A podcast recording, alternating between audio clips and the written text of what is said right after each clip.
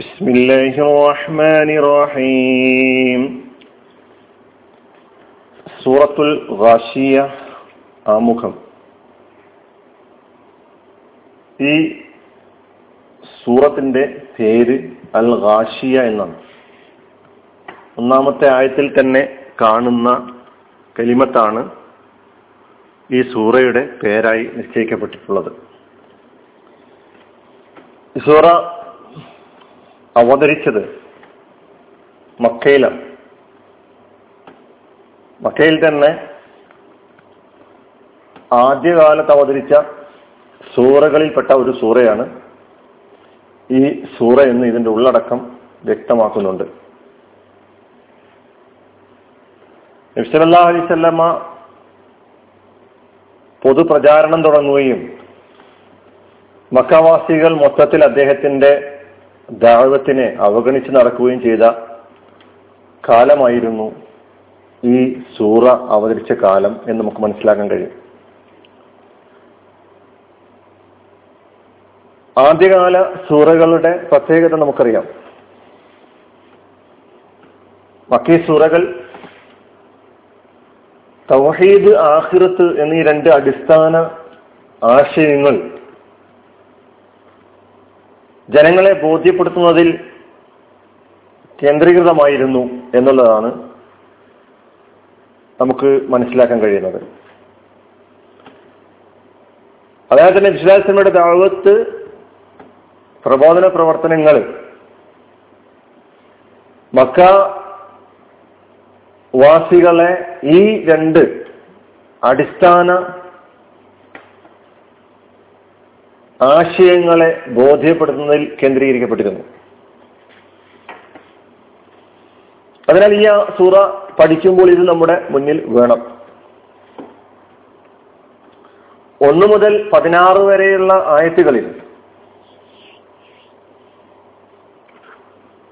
മുഴു ലോകത്തെയും മൂടുന്ന ഒരു മഹാ വിപത്ത് ഇറങ്ങാൻ പോകുന്ന സമയത്തെക്കുറിച്ച ഓർമ്മപ്പെടുത്തൽ നടത്തിക്കൊണ്ടാണ് ഈ സൂറ തന്നെ തുടങ്ങുന്നാമത്തെ സൂ ആയത്തതാണ് തുടർന്ന് ആ സംഗതിയെ വർണിച്ച് വിവരിച്ച് അങ്ങനെ മനുഷ്യരാസകലം അവസാനം രണ്ട് വിഭാഗങ്ങളായി തീരുന്ന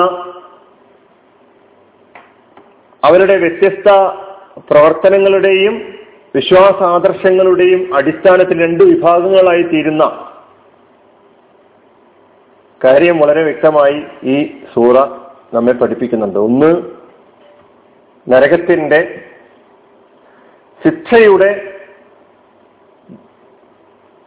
ആളുകളാണെങ്കിൽ ശിക്ഷ ലഭിക്കുന്ന നരകത്തിന് അർഹരായി തീരുന്ന ആളുകളാണെങ്കിൽ വേറൊരു കൂട്ടർ സ്വർഗത്തിന്റെ അഹ്ലുകാർ അവർക്ക് എന്തെല്ലാമാണ് ലഭ്യമാകാൻ പോകുന്നത്? ഇതാണ് ആ ഒന്ന് മുതൽ പതിനാറ് വരെയുള്ള ആയത്തുകളിൽ നമ്മെ പഠിപ്പിക്കുന്നത്. തുടർന്ന് ചർച്ചയുടെ സ്വഭാവം തന്നെ മാറുകയാണ്. പതിനേഴ് വരെയുള്ള പതിനേഴ് മുതൽ ഇരുപത് വരെയുള്ള ആയത്തുകൾ. ഖുറാനിന്റെ ഏകദൈവ ആദർശവും പരലോ പരലോക സന്ദേശവും കേട്ടിട്ട് അത് അംഗീകരിക്കാതെ അതിനോട് മുഖം തിരിഞ്ഞ സമീപനം സ്വീകരിക്കുന്ന ആളുകളോട് നിങ്ങളുടെ കൺമുമ്പിൽ സദാ പ്രത്യക്ഷപ്പെട്ടുകൊണ്ടിരിക്കുന്ന കണ്ടുകൊണ്ടിരിക്കുന്ന പ്രകൃതിയിലെ പ്രതിഭാസങ്ങൾ പ്രകൃതിയിലെ ഈ പ്രപഞ്ചത്തിലെ സൃഷ്ടിജാലങ്ങളെ സംബന്ധിച്ച് ചിന്തിക്കുന്നില്ലേ ആലോചിക്കുന്നില്ലേ എന്ന് പറഞ്ഞുകൊണ്ടാണ് അഫല എന്തൂറൂന ഇലൽ ഇബിലി കൈഫ കുലിക്കത്ത് അവിടെ ഒട്ടകത്തെയും ആകാശത്തെയും പർവതത്തെയും ഭൂമിയെയും കുറിച്ച് ചിന്തിക്കാൻ താല്പര്യപ്പെട്ടുകൊണ്ട് ആവശ്യപ്പെട്ടുകൊണ്ട് അതിനെക്കുറിച്ച് ചിന്തിച്ചാൽ ആലോചിച്ചാൽ ഖുർആൻ അവതരിപ്പിക്കുന്ന ഏകദൈവാദർശവും പരലോക സന്ദേശവും പരലോക വിശ്വാസവും നിങ്ങൾക്ക് ഒരു സംശയവുമില്ലാതെ അംഗീകരിക്കാൻ കഴിയും എന്നുണർത്തുകയാണ് അറബികളെ സംബന്ധിച്ചിടത്തോളം അവരുടെ മുഴു ജീവിതത്തിന്റെയും അവലംബമായ അല്ലെങ്കിൽ അവരുടെ ജീവിതത്തിന്റെ ഭാഗമായ ഒട്ടകത്തെക്കുറിച്ച് അതിന്റെ സൃഷ്ടിപ്പിനെ കുറിച്ച് അതിന്റെ സഞ്ചാരത്തെക്കുറിച്ച് അതിന്റെ സ്വഭാവത്തെക്കുറിച്ച് അതിന്റെ ശരീരത്തെക്കുറിച്ച്. എന്നല്ല അതിനെ മൊത്തമായി തന്നെ അതിനെക്കുറിച്ച് ചിന്തിക്കാനും ആലോചിക്കുവാനും വേണ്ടി ആവശ്യപ്പെടുകയാണ് ചെയ്യുന്നത്. തങ്ങളുടെ യാത്രയിലായിരിക്കുമ്പോൾ അവർ ഭൂമിയിൽ മണലാരണ്യത്തിൽ അതെത്രത്തോളം അവരുടെ ജീവിതത്തിന്റെ ഭാഗമാണ് എന്ന് നമുക്ക് അറിയാവുന്നതാണ്.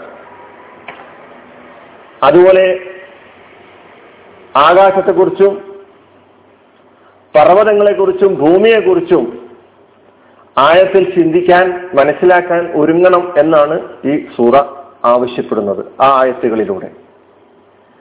അപ്പൊ ഇങ്ങനെ ഈ പ്രതി പ്രകൃതി പ്രതിഭാസങ്ങളൊക്കെ തന്നെ ആരാണ് പടച്ചിട്ടുള്ളത്? ആ പടച്ച തമ്പുരാൻ. ആ തമ്പുരാൻ തന്നെയാണ് നിങ്ങളെ പടച്ചിട്ടുള്ളത്? ആ തമ്പുരാന് തന്നെ നിങ്ങളെ വീണ്ടും ജീവിപ്പിക്കുവാനും നിങ്ങളുടെ പ്രവർത്തനങ്ങൾക്കനുസരിച്ചിട്ടുള്ള രക്ഷാ ശിക്ഷകൾ നൽകുവാൻ അവന് സാധിക്കുമെന്ന് നിങ്ങൾ ഉറച്ച് വിശ്വസിക്കണം. അതിന് കഴിവുള്ളവനാണ് പടച്ചവൻ. എന്ന കാര്യം നമ്മെ ഈ സൂറത്ത് ബോധ്യപ്പെടുത്തുന്നുണ്ട്. തുടർന്ന് ഈ തെളിവുകളൊക്കെ ഉദ്ധരിച്ചതിന് ശേഷം ഈ സൂറ അവസാനിപ്പിക്കുന്നത്